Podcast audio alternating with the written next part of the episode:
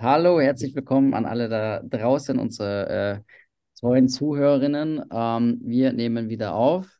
Das heißt, äh, ich weiß gar nicht, wann die letzte Aufnahme war, viel zu lange her, war auf jeden Fall sehr spannend zu JetGPT, AI. Und heute äh, geht's noch mal, legen wir nochmal einen drauf, würde ich sagen, weil wir endlich mal wieder einen Gast zugegen haben. Yay. Äh, genau, zugegen, aber virtuell. Insofern führen wir da so ein bisschen AI noch fort. Ähm, heute das Thema äh, Klimaaktivismus äh, in Zeichen oder ja, nicht im Zeichen des Wandels, sondern eher im Zeichen der Krisen. Denn äh, wir befinden uns in, in, vielen Krisen und man wandert von einer Krise in die nächste und die Medien äh, schlachten es auch noch besser aus.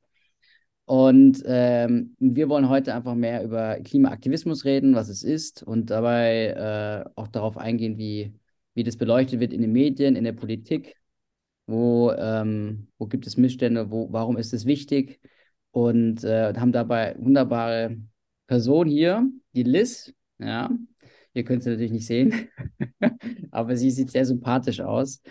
Und äh, genau, sie wird sich gleich auch selber vorstellen. Ich äh, kann nur so viel dazu sagen. Ähm, sie ist, äh, also sie war sehr aktiv bei Fridays for Future und äh, noch viel interessanter ist, dass sie bei dem äh, kürzlich leider knapp gescheiterten Berlin-Entscheid zum Ziele des, der Neutralität, CO2-Neutralität 2030 in Berlin, äh, ja, entscheidend mit, mit teilgenommen hat als Organisatorin und, und Werbung gemacht hat. Und äh, dazu auch äh, Applaus von mir. Und, äh, und sie hatte auch ein Taz-Interview dazu.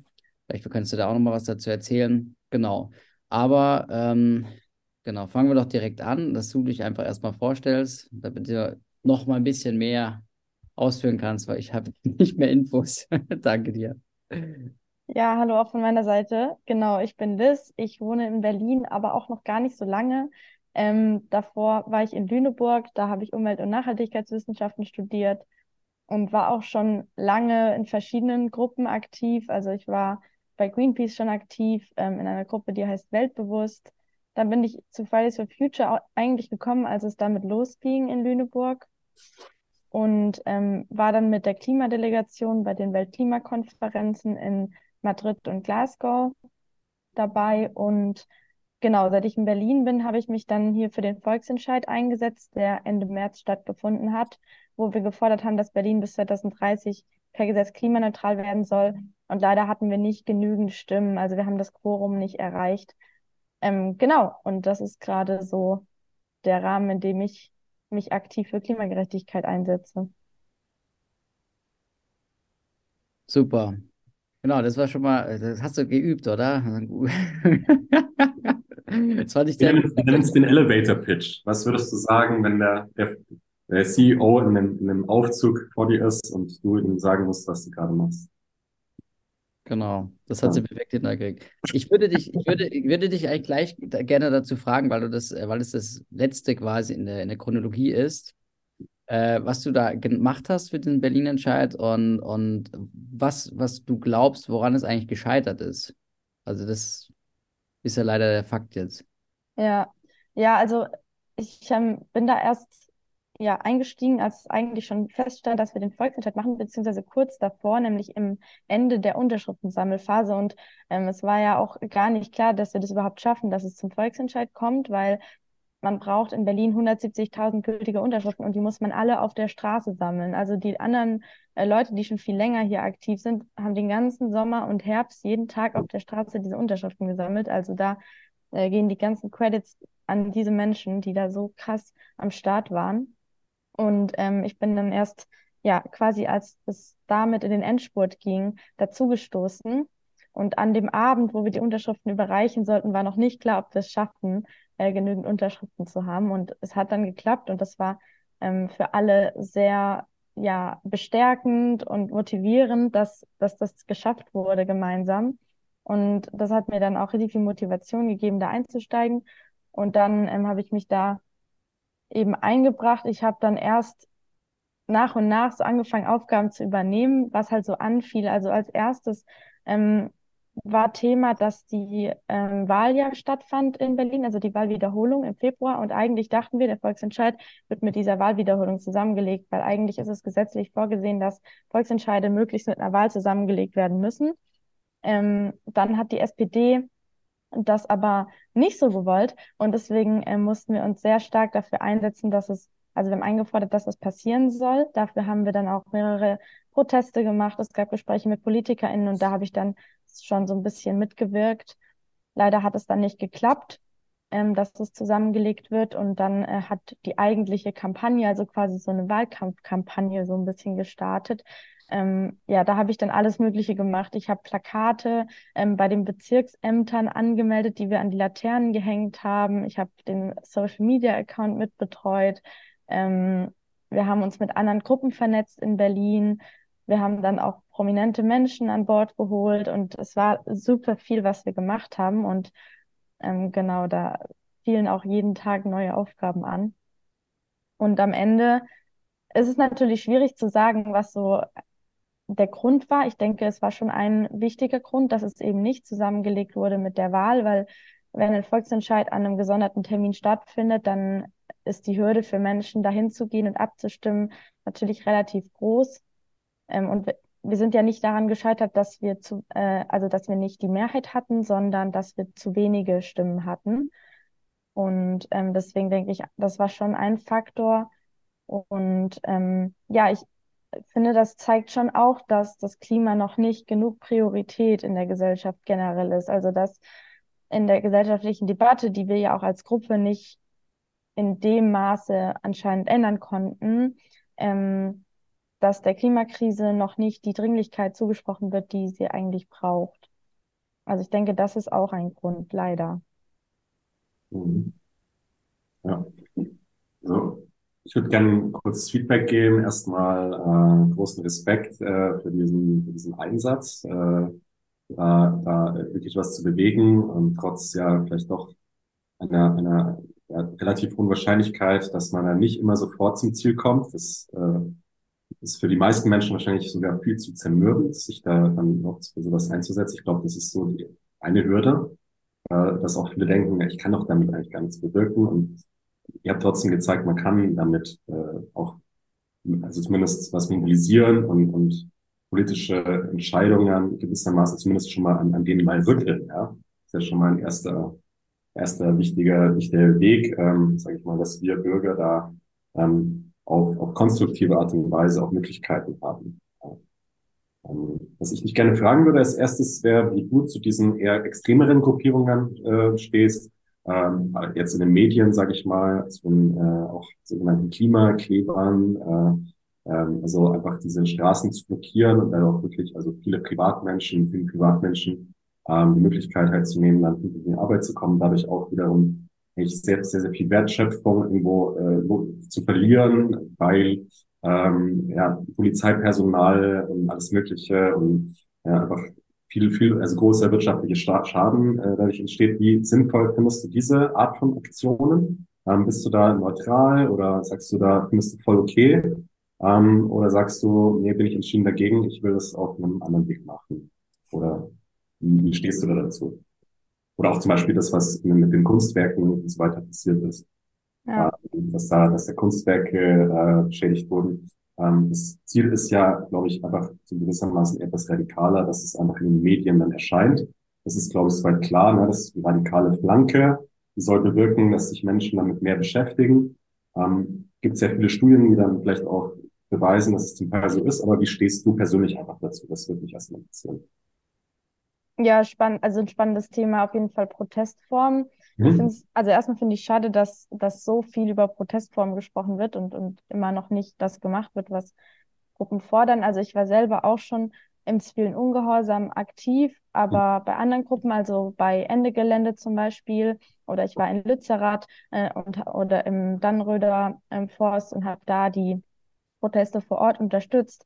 Und ich glaube, dass ziviler Ungehorsam tatsächlich ein sehr wichtiges Mittel ist in unserer Gesellschaft, um Rechte einzufordern. Also mhm. quasi die, das bewusste Überschreiten eines, ja, einer rechtlichen Linie, ähm, aber halt auf eine gewaltfreie Art, um Rechte einzufordern, die quasi ja höher stehen und die gebrochen werden von der Regierung. Und deswegen glaube ich, dass prinzipiell ziviler Ungehorsam ein enorm wichtiges Mittel ist. Und dann ist es natürlich ein Abwägen, welche Formen des zivilen Ungehorsams sind zielführend und welche sind vielleicht kontraproduktiv. Und ich glaube, man kann es auch nicht unbedingt trennen. Also ich glaube jetzt gerade bei der letzten Generation zum Beispiel, man sieht, die erreichen viel Aufmerksamkeit. Und ähm, es wird zwar super viel noch über die Protestform gesprochen, aber bei Fridays for Future wurde am Anfang ein halbes Jahr fast über das Schwänzen gesprochen. Und erst dann wurde über das Thema Klima gesprochen und dann wurde aber auch darüber gesprochen. Mhm. Und ich glaube, es kann schon dazu führen, dass einfach ein Thema Aufmerksamkeit bekommt und die Klimakrise ist nun mal enorm dringend. Gleichzeitig sehe ich auch die Probleme, die es natürlich mit sich bringt, gerade jetzt, wenn man den Verkehr blockiert, dass man eben Menschen stört, die ja, die Individuen sind, die eigentlich nur ihren Alltag bewältigen wollen. Ähm, ich, ich glaube aber, man muss, prinzipiell muss man das System irgendwie stören, mhm. damit, damit ähm, man merkt, okay, es ist was los. Es ist natürlich immer die Frage, an welcher Stelle stört man. Und ich habe darauf keine perfekte Antwort und ich glaube, die hat niemand. Und ich glaube auch nicht, dass die Menschen, die sich gerade auf die Straße kleben, gerne Menschen davon abhalten, zur Arbeit zu kommen. Das muss man ja. sich ja auch denken. Also ähm, ja, ich glaube, wenn wir eine perfekte Lösung hätten, wo man ansetzen könnte, damit wir mhm. ähm, diese Ziele erreichen, die wir brauchen, das sind ja keine nice-to-have-Ziele, ne, sondern damit wir das erreichen, was eigentlich notwendig ist, dann wären mhm. wir ein ganzes Stück weiter. Ja. Ich, ich finde es tatsächlich interessant. Ähm, ich habe da auch was dazu zu sagen. Ähm, wenn, wenn man das anspricht äh, bei vielen Leuten, dann kommt ja erstmal so Wut, dass, sie, dass irgendwas gemacht wird oder dass, dass der, der Verkehr blockiert wird. Und aber wenn man dann darüber redet, ähm, dann ist es, dann ist eigentlich fast jeder Mensch äh, möchte Naturschutz und äh, ja, dass das Ganze nachhaltiger wird, äh, weil die meisten verstehen es und wissen es, dass es äh, auf Dauer so nicht weiter funktionieren kann. Ähm, und dann, dann ist natürlich dann doch so, hey, wir haben alle, alle das gleiche Ziel, ja, dass, äh, dass, ähm, dass man einfach nachhaltiger lebt und dass dann, dass man äh, ja diese Natur und das, äh, die Umwelt, das Klima, ja, so, so also, soweit es auch möglich ist, ähm, ja, gut erhält und dann, dann verstehen es die Leute wieder. Also erst kommt die Wut und das finde ich auch spannend äh, und dann doch irgendwie, hey, ja, wir wollen eigentlich das Gleiche alle und ähm, da, also wo siehst du da den größ größten Hebel da anzusetzen?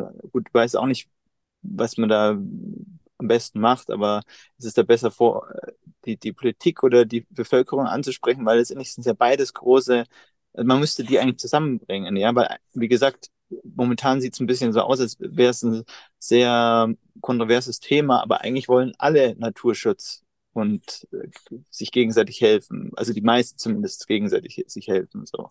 Und Naturschutz ist für alles eine Grundlage. Und Klima. Ja, ja, ich meine, das ist unsere alle Lebensgrundlage. Ja, ich meine, das haben wir mit einem Volksentscheid versucht, ne? Da wollten wir den Menschen die Möglichkeit geben, hier stimmt ab. Oder wir haben den Menschen die Möglichkeit gegeben, hier stimmt ab, es ist jetzt an euch. Ähm, ihr könnt das Gesetz umschreiben. Und, was, was habt ihr da genau, was habt ihr da genau in dem Volksentscheid äh, beschrieben? Also, ähm, genau, also es ging um eine Gesetzesänderung vom Energiewende- und Klimaschutzgesetz in Berlin. Und Berlin hat ein Klimaziel, aber halt Klimaneutralität bis 2045 und das, also das CO2-Budget von Berlin ist halt davor aus, also für das Pariser Klimaabkommen, ne? Also damit Berlin den äh, verantwortungsvollen Beitrag dazu leistet. Ähm, und das Gesetz war quasi so berechnet, dass Berlin dieses Budget einhält. Und äh, deswegen war die Zielzahl Klimaneutralität bis 2030. Es gab noch ein Zwischenziel bis 2025 und das wäre dann in diesem Gesetz geändert worden. Das ist auch anders als zum Beispiel der Volksentscheid Deutsche Wohnen ähm, enteignen, weil das war eine Forderung und das, also unser Volksentscheid, wenn das geklappt hätte, wäre eine Gesetzesänderung gewesen. Also das ist nochmal wirkungsvoller quasi. Und das warum, haben wir versucht. Warum, hm? warum enteignen? Also das interessiert mich jetzt tatsächlich, wie, äh, wie hätte man das, was, wie hätte man das erreicht? Das ist, das ist sehr interessant. Nein, ich habe also, das nur mit dem anderen Volksentscheid verglichen. Ach so. Ach so. wie, wie, wie hättet ihr das, ähm, das habe ich akustisch jetzt nicht verstanden gehabt, äh, wie hättet ihr das denn, was, was wäre da, äh, wie hätten wir das umgesetzt, den Gesetzesentwurf? Das, das wäre auch spannend gewesen, dass die Leute das verstehen und ja. wissen. Ja, ich glaube, das ist vielleicht auch ein Punkt, der, der nicht klar genug war. Ähm, Ah.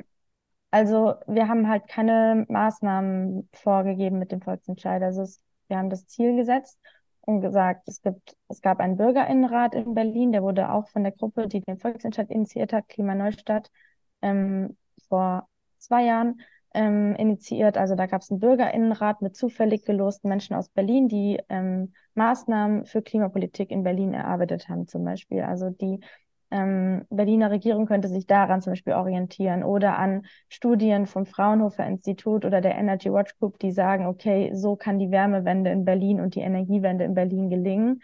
Und dann gibt es ja zur Verkehrswende auch noch Studien. Also wir haben halt immer gesagt, wir verweisen auf diese Möglichkeiten, die bestehen und die dann aber von natürlich ausgehandelt werden müssen. Und mit dem Volksentscheid wurde das gar nicht festgelegt. Also weil Weißt das kann dann, man ins Gesetz auch nicht so reinschreiben. Also man, ich, man muss ja immer schauen, was kann man überhaupt per Volksentscheid festlegen.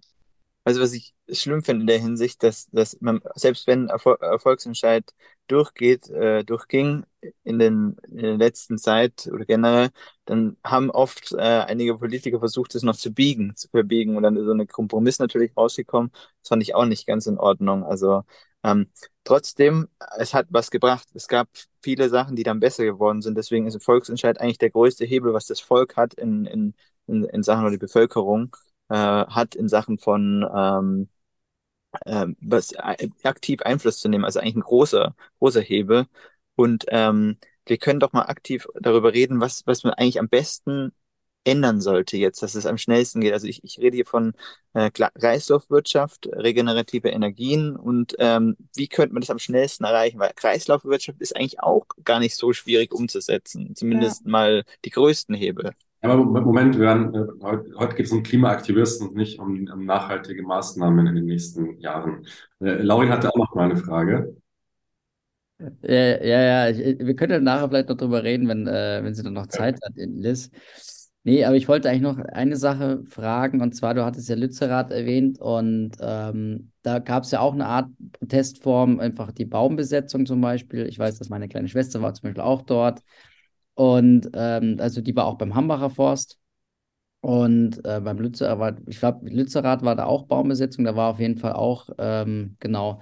Und meine Frage wäre eigentlich, was, ähm, das ist halt auch eine Art Protestform, ähm, aber ich, so wie mir das schien, war das irgendwie, ist das erfolgreicher gewesen in den Medien, weil es so ein bisschen war gegen äh, die Proteste gegen die kapitalistischen Konzerne, so ungefähr, ne?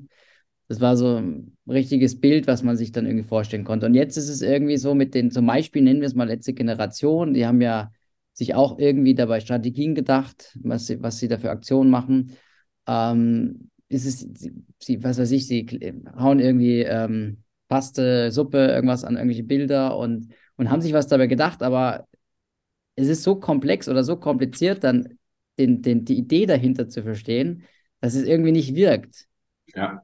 Ähm, also ich verstehe es auch, wenn man Straßen äh, blockiert, sich dahin klebt und dann zeigt, hey Leute, ihr seid ein Teil von dem Problem, ihr fahrt die ganze Zeit jeden Tag und denkt gar nicht drüber nach, was eigentlich passiert. Und wir versuchen euch darauf aufmerksam zu machen, aber irgendwie, das ist so komplex, so kompliziert gedacht, dass es nicht in diesem einfachen, in diesem einfachen Kontext irgendwie funktioniert. Also, und da, da würde ich dich gerne einfach mal fragen, wie, ähm, was siehst du denn so als, was wäre deiner, deiner Meinung nach die beste Protestform? Ist es einfach nur eine Demo zu veranstalten oder ist es doch schon sehr aktiv, das zu gestalten und vielleicht auch Widerstand zu leisten? Ne? Ich habe letztens was darüber gelesen, so Unterschied zwischen Protest und Widerstand, dass ein Widerstand im Grunde da einfach die Sache, ähm, die, ähm, die nicht erlaubt ist, dann einfach äh, trotzdem machst. Ja, also ich glaube, es gibt halt nicht die perfekte Form, ne? Also ich glaube, auch ein Volksentscheid hat seine, ähm, ja, seine Anfälligkeiten für Imperfektion, also zum Beispiel, dass er jetzt nicht geklappt hat, aber ähm, auch wenn er geklappt hätte, hätten wir weiterarbeiten müssen, dass er überhaupt umgesetzt wird und man kann sich nicht darauf verlassen. Gerade in Berlin ist jetzt eine GroKo an der ähm, Regierung, das heißt, die ist nicht unbedingt die, dafür bekannt, klimapolitisch viel zu reißen.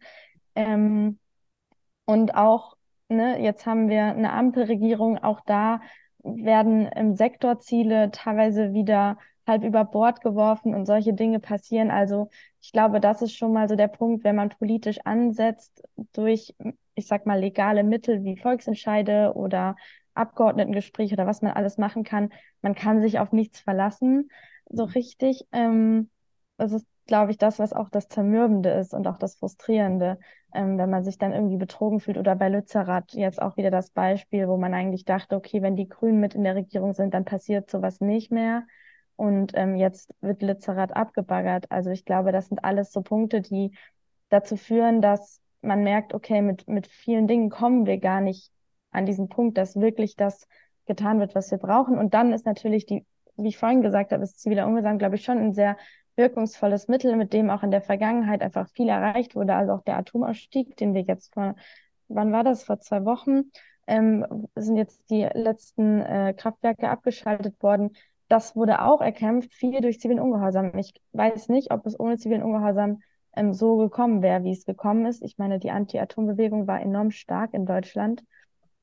Ob man jetzt den Atomausstieg gut oder schlecht findet, ich finde es gut, aber das ist nochmal eine andere Frage, aber um zu sehen, was führt überhaupt zu so einer Veränderung.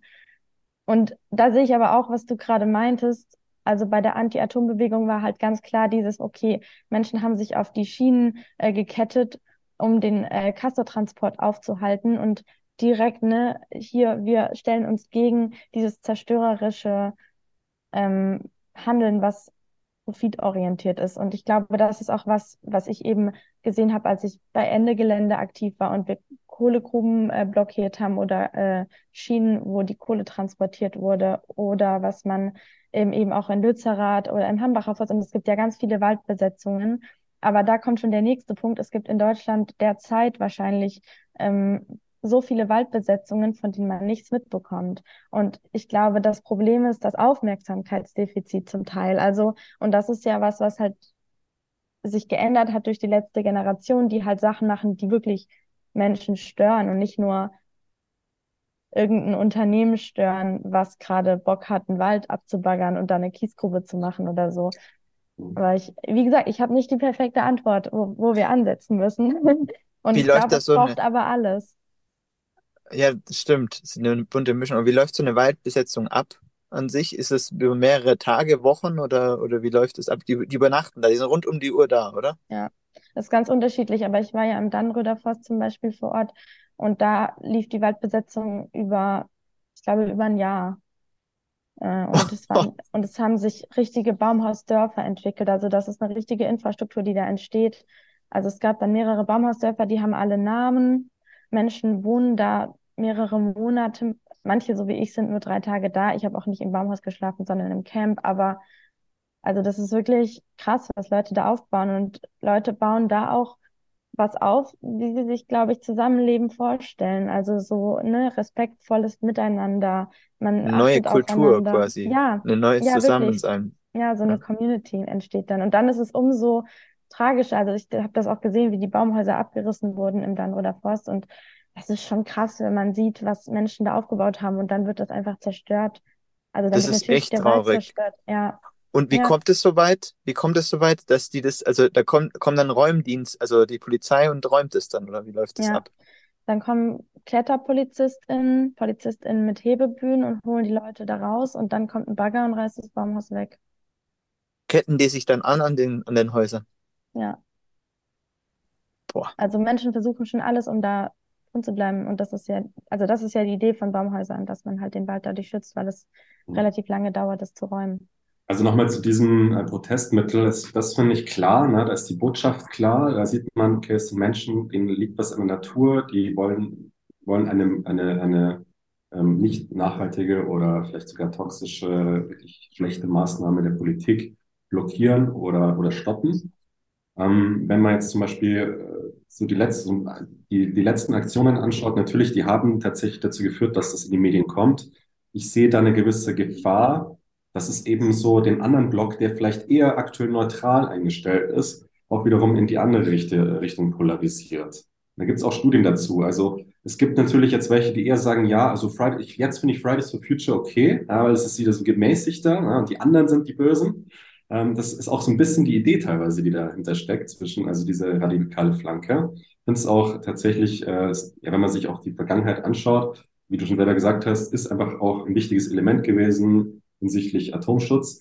Dennoch finde ich, wir waren auch, ja, tatsächlich ist da unser Podcast entstanden, die, die, die Geburt äh, unseres Podcasts hat stattgefunden ähm, bei einem Workshop über, über Aktivismus an sich, finde ich, ist eine große Verantwortung der Entscheidungsträger, dass sie sich sinnvollere und inspirierendere Methoden überlegen, um ähm, ja da mehr, also nicht nur das Bewusstsein, ähm, sage ich mal, wirklich äh, so Leute zu schockieren, sondern auch das Bewusstsein auf eine auf eine konstruktive Art und Weise zu zu fördern und zu, und zu stärken.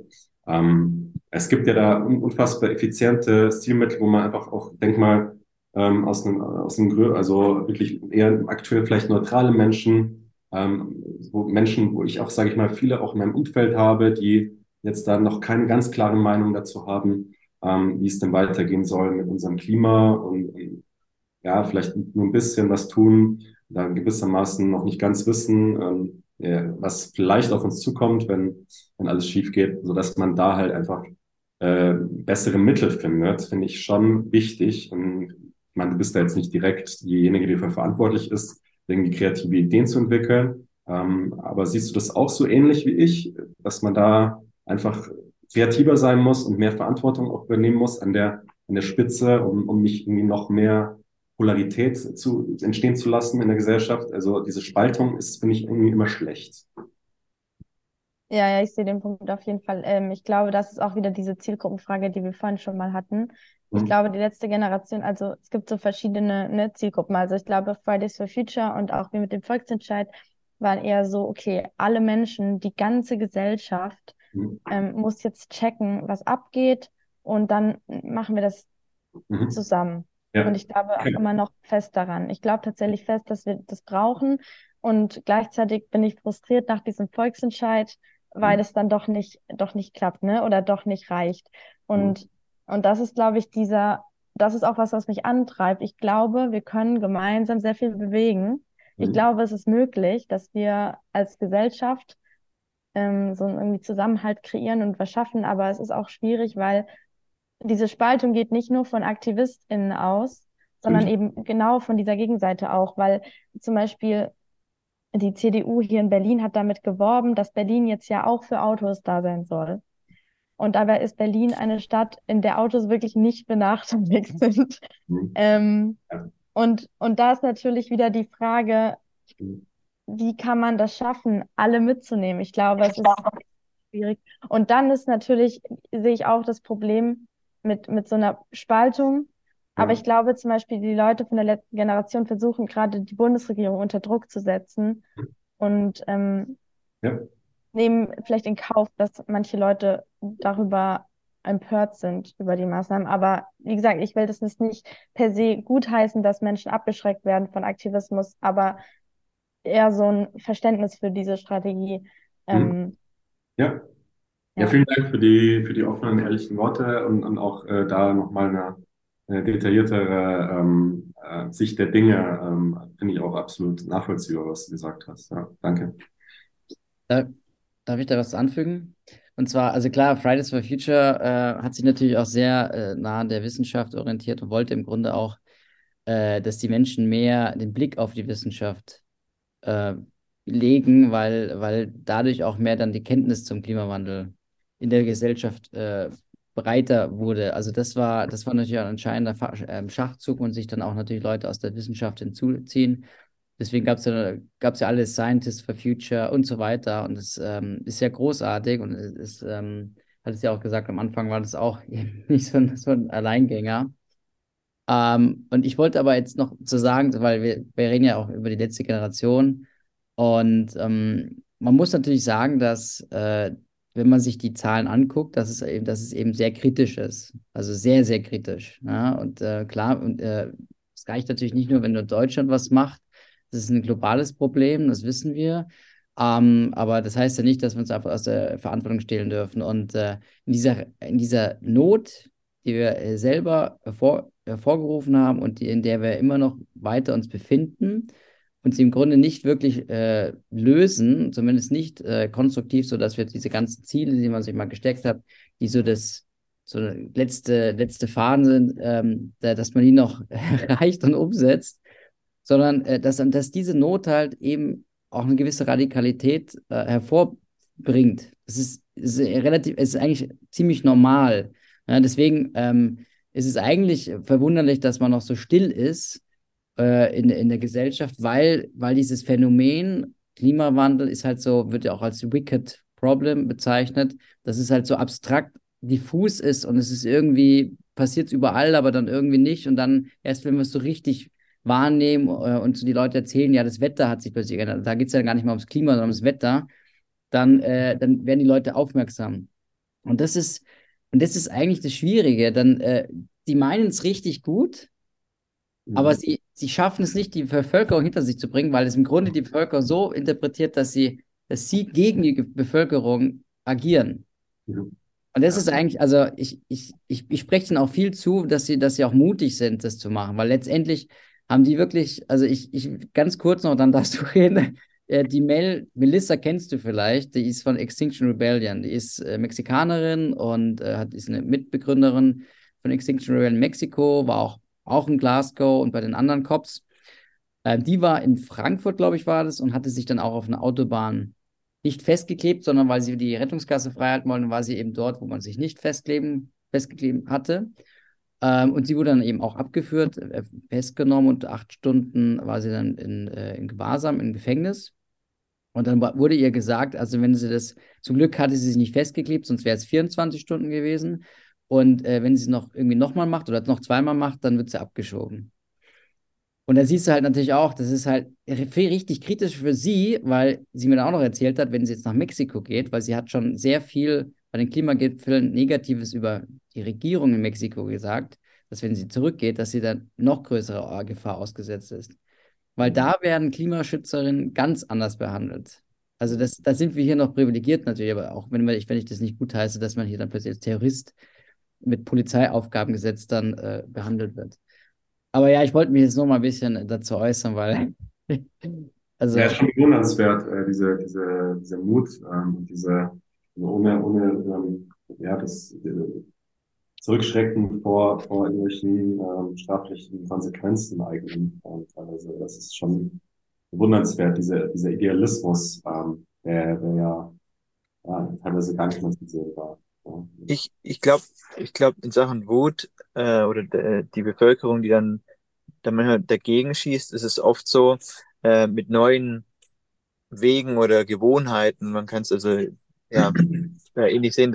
Also ähm, da sind viele erstmal bei neuen Sachen dagegen generell so. Aber wenn man mit den Menschen redet, letztendlich gibt's ja keine Seiten an sich. Ja, es ist halt nur durch neue Wege kommt so eine automatische, fast schon automatische Spaltung dazu, wo man dann wieder sagt, hey, wir brauchen ja irgendwie alle, also alle sollten Verständnis haben, dass man diese Spaltung durch Kommunikation, Offenheit und Nähe zu allen Gruppen, könnte man sagen, dass man diese, diese Distanz wieder auflöst. Ja, weil die ist ja nur, ja, die existiert ja gar nicht, die, die, die Distanz an sich. Das ist ja fiktiv man, was man an der ganzen Sache trotzdem nicht vergessen darf, ähm, auch da noch mal eine kurze Frage an, an, an ist, wenn man jetzt mal diese ganzen anderen Krisen sich halt anschaut, ne? also auch damit einhergehende Wirtschaftskrisen, weil wir uns möglicherweise wieder von Energien abhängig machen, jetzt ohne Braunkohle, ohne Atomenergie, äh, wo andere Länder äh, um uns herum teilweise sogar wieder aufrüsten, äh, auf der Ebene. Ähm, wie weit ist dann das tatsächlich so, so ein bisschen ein Tropfen auf dem heißen Stein, weswegen auch viele eher Angst davor haben, dass sich Deutschland wiederum abhängig macht und dann auch wirklich auch keine, keine Vorbildrolle mehr einnehmen kann, weil das war auch so ein bisschen das, was man sich darunter versprochen hat. Hier sind die Vorreiter und die anderen europäischen Länder und alle anderen ziehen dann irgendwann nach. Aber der Effekt ist bisher noch ausgeblieben. Ja, ich glaube nicht, dass Deutschland Vorreiter ist. ähm, ich glaube, dahin ist noch ein weiter Weg. Ja. aber ich finde das auch schwierig, dass gerade also dass man so viel darüber spricht, ob es sich lohnt, wenn Deutschland seinen Beitrag leistet, ob es sich lohnt, wenn Berlin seinen Beitrag leistet, ob man denn damit überhaupt was reisen kann. Aber China ist ja viel schlimmer und wir mhm. haben doch nur so wenige Emissionen. Ich glaube, das verzerrt die Debatte, weil wir sprechen bei anderen Themen auch nicht so. Ich glaube, das machen wir nur, weil wir aufschieben wollen, weil wir oder nicht wir, alle, ne, sondern die, die in der Verantwortung sitzen, vor allem wollen aufschieben und Verantwortung von sich schieben, ähm, weil das ist bequemer. Mhm. Letztendlich geht es, glaube ich, sehr viel um Bequemlichkeit, weil wir wissen eigentlich, alle müssen anfangen und Deutschland hat auch eine sehr große historische Verantwortung. Deutschland ist, ähm, glaube ich, am drittstärksten für die historischen Emissionen ähm, verantwortlich. Also es ist ganz schön vorne mit dabei, auch wenn man denkt, das ist nur so ein Miniland. Und die deutschen Emissionen sind größer als die Emissionen von ganz Afrika. Also ich glaube, man muss sich manchmal auch nochmal Verhältnismäßigkeiten vor Augen führen. Ähm, ja, und ich glaube aber, was ihr auch jetzt gerade alle schon angesprochen habt, ist dieser Punkt, wie kommuniziert man das? Und ich glaube, da gibt es auch nicht die perfekte Antwort, weil das Problem so komplex ist und weil ähm, auch verschiedene Menschen ähm, auf verschiedene Arten der Kommunikation äh, verschieden reagieren. Und wir haben das uns ja sehr viel überlegt für den Volksentscheid. Wie kommunizieren wir das? Und wir haben dann gesagt, okay, wir müssen darauf setzen, zu zeigen, was für Vorteile bringt das für die Menschen. Mhm. Aber, und das haben wir auch versucht. Aber gleichzeitig muss man die Dringlichkeit kommunizieren, damit Menschen checken, warum müssen wir bis 2030 klimaneutral werden. Weil wenn man nur sagt, was die Vorteile sind, dann klingt das wie so ein nice to have. Und es wäre schön, wenn wir das erreichen. Aber dass das verdammt nochmal notwendig ist, das ist dann immer noch nicht klar. Deswegen ist es gar nicht so leicht, es zu kommunizieren, weil man zum einen kommunizieren muss, was bringt das für Vorteile, wenn wir eine klimagerechte Politik in Deutschland machen. Und zwar nicht nur für die Menschen, die ähm, in Ländern leben, die heute schon ähm, vom Meeresspiegel ähm, versunken, also vers versinken, sondern auch ähm, für, für dich in Berlin. Ne? Und das ist gar nicht so leicht kommunikativ. Und, dann kriegt man ja viel Gegenwind. Das ist ja das Hauptproblem. Genau, weil man, es wird einem erstmal nicht zugehört, sondern es wird äh, erstmal irgendwo versucht, dass man Fehler findet. Oh, äh, du hast doch gar nichts zu sagen, weil sonst irgendwas. Da gab es neulich ein Interview, was mich echt schockiert hat in Großbritannien. Ähm, hast du das gesehen, wo er sich dann vor ihren Burger, Burger reinhaut von McDonalds? Ähm, die, das war auch eine Klima, ähm, Aktivistin oder politisch äh, engagierte, äh, auf jeden Fall Klimakämpferin, wie auch immer. Ähm, ich weiß den Hintergrund nicht genau, ich habe das nur auf einem kurzen Video gesehen. Auf jeden Fall ähm, hat er sie halt, ähm, hat er einfach äh, quasi sie, als wäre sie die Schuldige daran, äh, für diese Aktionen von wie heißt diese etwas extremere Gruppe, wo die auch Mexikanerin dabei ist, Laurin? Extinction Rebellion. Extinction Rebellion. Genau, ähm, das angesprochen, äh, dass die halt Kunstwerke kaputt machen und was das mit Klima zu tun hat und warum dann, äh, warum sollten wir äh, dann anders reagieren sozusagen, so wirklich so nach dem Motto, äh, wir werden angegriffen und er hat sich dann aus Trotz vor ihr einen äh, Burger, Burger reingezogen und hat sie dann mit dem Punkt, ja, deine Avocado, wo kommt die denn her? Ähm, äh, wie viel, wie viel Wasser hat die verbraucht, kannst du mir das genau sagen? Also auf diese Art und Weise halt total fertig gemacht, so dass sie halt, wenn nichts mehr zu sagen hatte. Viele, die das Video anschauen, stellen sich trotzdem, weil er das eben so argumentativ, so gut gemacht hat, dann wiederum eher, würde ich echt mal sagen, ja, also gefühlt auf, auf seine Seite wiederum, weil sie sagen, hey, was soll denn der Mist? Ihr macht hier voll den Aufruhr und ähm, ihr wisst ja gar nicht, worüber ihr redet. Ihr habt gar nicht den wissenschaftlichen Background, mehr oder weniger. Und ich glaube, das ist die Schwierigkeit. Ja, manche sind eher politisch engagiert, wollen ja viel machen, denen fehlt dann vielleicht der wissenschaftliche Background. Die anderen sind eher wissenschaftlich, haben alle Daten, aber haben vielleicht nicht den Weg, das äh, breit zu kommunizieren, weil es vielleicht zu kompliziert ist. Ich glaube, das hast du richtig angesprochen. Ne? Das ist so komplex. Wie, wie, wie soll man es richtig kommunizieren? Und gibt es halt viele, viele Wege, vielleicht auch einige Ir äh, Irrwege. Ja? Ja, ich glaube auch. Also, und dann eben dieser Punkt, ähm, dass es eben Menschen abschreckt, wenn sich was verändert. Ich meine, das ist, glaube ich, wirklich ein Punkt, der nicht zu unterschätzen ist. Also ich bin eine Person, ich bin natürlich total pro Veränderung, weil ich sehe die ganzen Probleme, die wir gerade haben. Und ich glaube, dass viele Menschen, die pro Veränderung sind, sind eben die Menschen, die gerade eher auch von Krisen betroffen sind oder eher nicht profitieren, vielleicht auch von den aktuellen Strukturen. Gleichzeitig dann aber auch merkt man im gesellschaftlichen Diskurs, dass Krisen gegeneinander ausgespielt werden. Ich glaube, das ist ein großes Problem. Also, dass zum Beispiel dann die Energiekrise und ähm, Finanzkrise gegen die Klimakrise ausgespielt wird. Und dabei muss man eigentlich verstehen, dass das alles zusammengeht und dass wir das nur ganzheitlich angehen können. Und das ist dann aber wieder diese Komplexität. Und die kann man nicht leicht kommunizieren.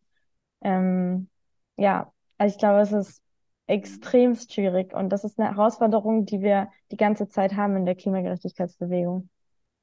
Ja, bevor, bevor er. Okay, ja, jetzt ist der Moritz raus.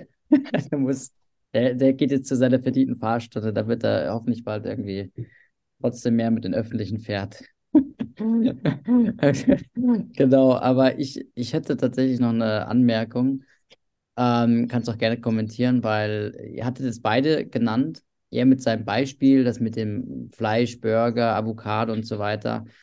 Und äh, das ist irgendwie, das thematisieren wir tatsächlich auch in unserer Ringvorlesung, dass ähm, dieses individuelle Handeln wichtig ist, aber es ist ja nicht das Einzige und vielleicht auch gar nicht das Wichtigste, sondern eher dieses, dieses systemische Handeln. Weil, weil wir ja im Grunde ganzheitlich das betrachten müssen und nicht nur irgendwie immer nur in so kleinen Scharmützeln, so, weißt du, zwischen den einzelnen Individuen irgendwie äh, feindet man sich an, hey, du fährst ein SUV und der andere fliegt irgendwie hin und dann die äh, isst dann wieder irgendwie Avocado aus irgendwoher und was weiß ich nicht alles. Das ist alles so in, in, in kleinen, ja, ich sag jetzt mal ganz klar, so in Kleinkrieg aus, ausartet und aber nicht die eigentlichen äh, großen Emittenten und großen Entscheidung, Entscheider, äh, angegangen werden. Und das, das ist so traurig, dass dann diese eine mögliche Klimabewegung konsolidiert, gemeinschaftlich, ähm, für die, die die gleichen Werte vertritt, sich auch wirklich zusammenschließt und dagegen vorgeht.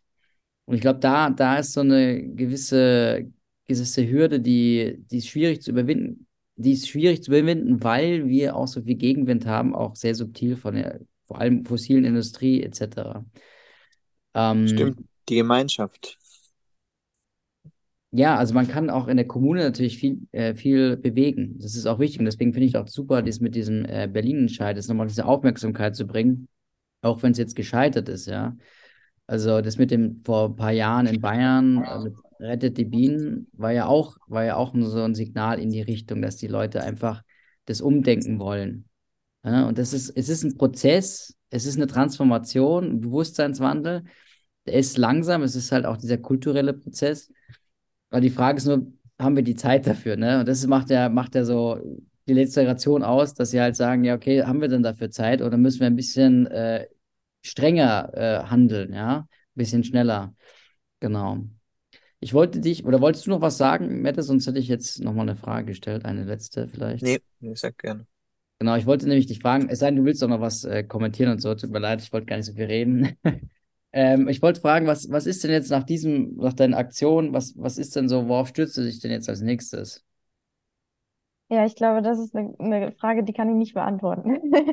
ähm, aber, ich wollte noch kurz was zu dem sagen, was du gerade gesagt hast. Ich glaube auch dieses individuelle Ebene ähm, versus ähm, strukturelle Ebene, das ist ja auch daher, also es ist ja tatsächlich so, dass der ähm, ökologische Fußabdruck, also diese Berechnung, die wurde ja von BP ins Leben gerufen. Das muss man sich ja mal vor Augen führen. Das ist einer der größten Ölkonzerne der Welt, ähm, gehört zu den, äh, ich glaube, zehn Unternehmen mit den größten Emissionen.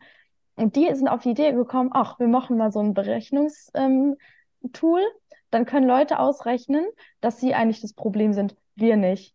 Ähm, und damit hat es ja auch viel angefangen mit diesem ökologischen ähm, Fußabdruck. Ich erinnere mich, dass wir das in der Schule mal behandelt hatten, aber wir haben nie über fossile Unternehmen gesprochen. Also, wie gesagt, auch da die Debatte komplett verschoben durch die Schuld, Schuld auf die Bürger. Schuld ja, auf die ja, Bürger. genau.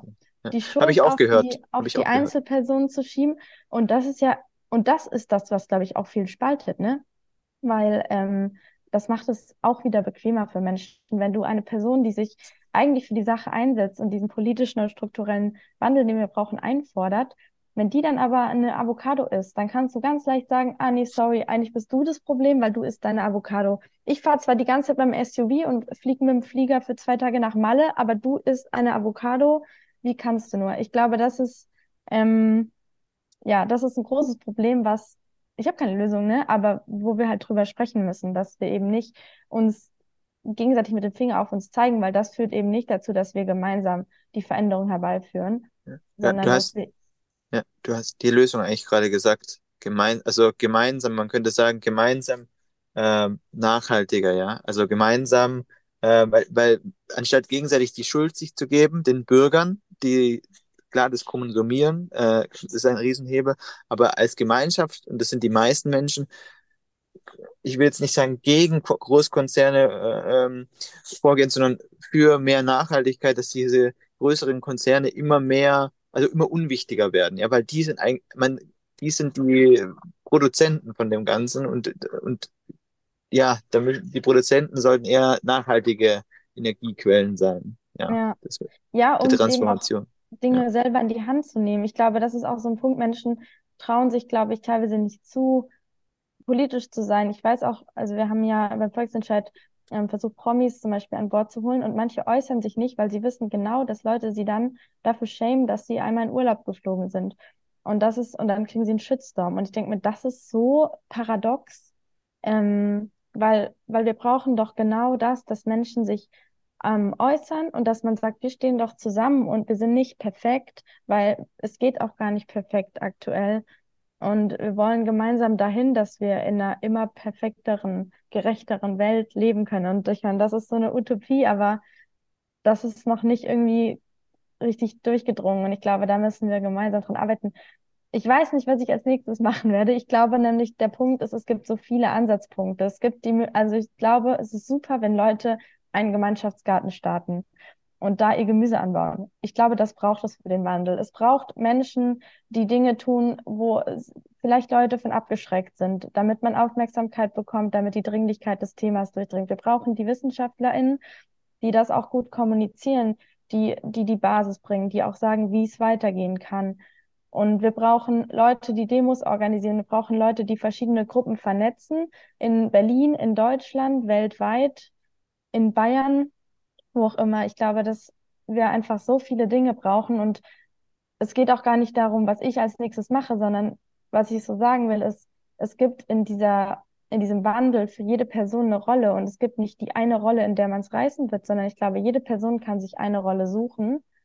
Weil dann kommen wir nämlich zu diesem Punkt, dass wir es gemeinsam schaffen, weil es gibt so viele Ansatzpunkte und vielleicht gibt es eine Person, die liebt ähm, Gärtnern. Und dann macht man ein Hochbeet in der Stadt und macht da irgendeine coole Initiative. Und dann gibt es vielleicht Leute, die sind sehr diplomatisch drauf und die gehen in politische Gespräche mit Abgeordneten. Und dann gibt es wiederum Leute, die haben Bock auf die Straße zu gehen und die organisieren Demos. Und ich glaube, dass halt das auch ganz cool ist, weil unsere Gesellschaft und wir Menschen so divers sind und dass wir unsere diversen ähm, Leidenschaften und äh, Skills alle irgendwie zusammenbringen. Ich glaube, das das- ist die Antwort auf, wie schaffen wir den Wandel, aber es ist halt keine einfache Antwort. Ja, das ist sehr schön, das ist sehr schön gesagt. Gemeinschaftlich ähm, mehr, also nachhaltig selbst versorgen, ja. Ähm, gemeinschaftlich äh, auch im Gartenanbau oder eigene Energie erzeugen, ähm, mehr und mehr selbst versorgen. Da kann man, glaube ich, sehr viel machen, ja. Ja, und selbst in die Hand nehmen auch und sich zutrauen, dass man auch was verändern kann. Ich glaube, manche Menschen trauen sich das auch nicht zu, dass man was bewirken Viele. kann. Ja, viele. Ja, man denkt sich, also viele haben auch beim Volksentscheid gesagt, ja, was bringt denn meine Stimme? Und ich glaube, das ist auch was wir, was wir uns bewusst machen müssen, ist, wir sind alle Teil dieser Gesellschaft und wir, wir kreieren alle diese Gesellschaft. Und klar haben manche Leute mehr Macht als andere, aber lass uns das doch gemeinsam hinterfragen. Finde ich, finde ich sehr schön. Also danke für diese tollen Schlussworte tatsächlich. Ich finde ich sehr stark. Ähm, ich würde nämlich an dieser Stelle dann einfach ähm, zumindest die Aufnahme beenden und äh, auch den Zuhörern äh, ein, ein schönes Hören wünschen, nachdem sie es gehört haben, auf die, auf die nächsten Folgen verweisen, die da kommen werden, äh, aber mir noch nicht im, im Kopf äh, sind. Genau, aber ähm, ja, vielen lieben Dank. Ganz herzlichen Dank auch an, an äh, dich, Mette, und Moritz, der ein bisschen früher gegangen ist. Und äh, bis zum nächsten Mal.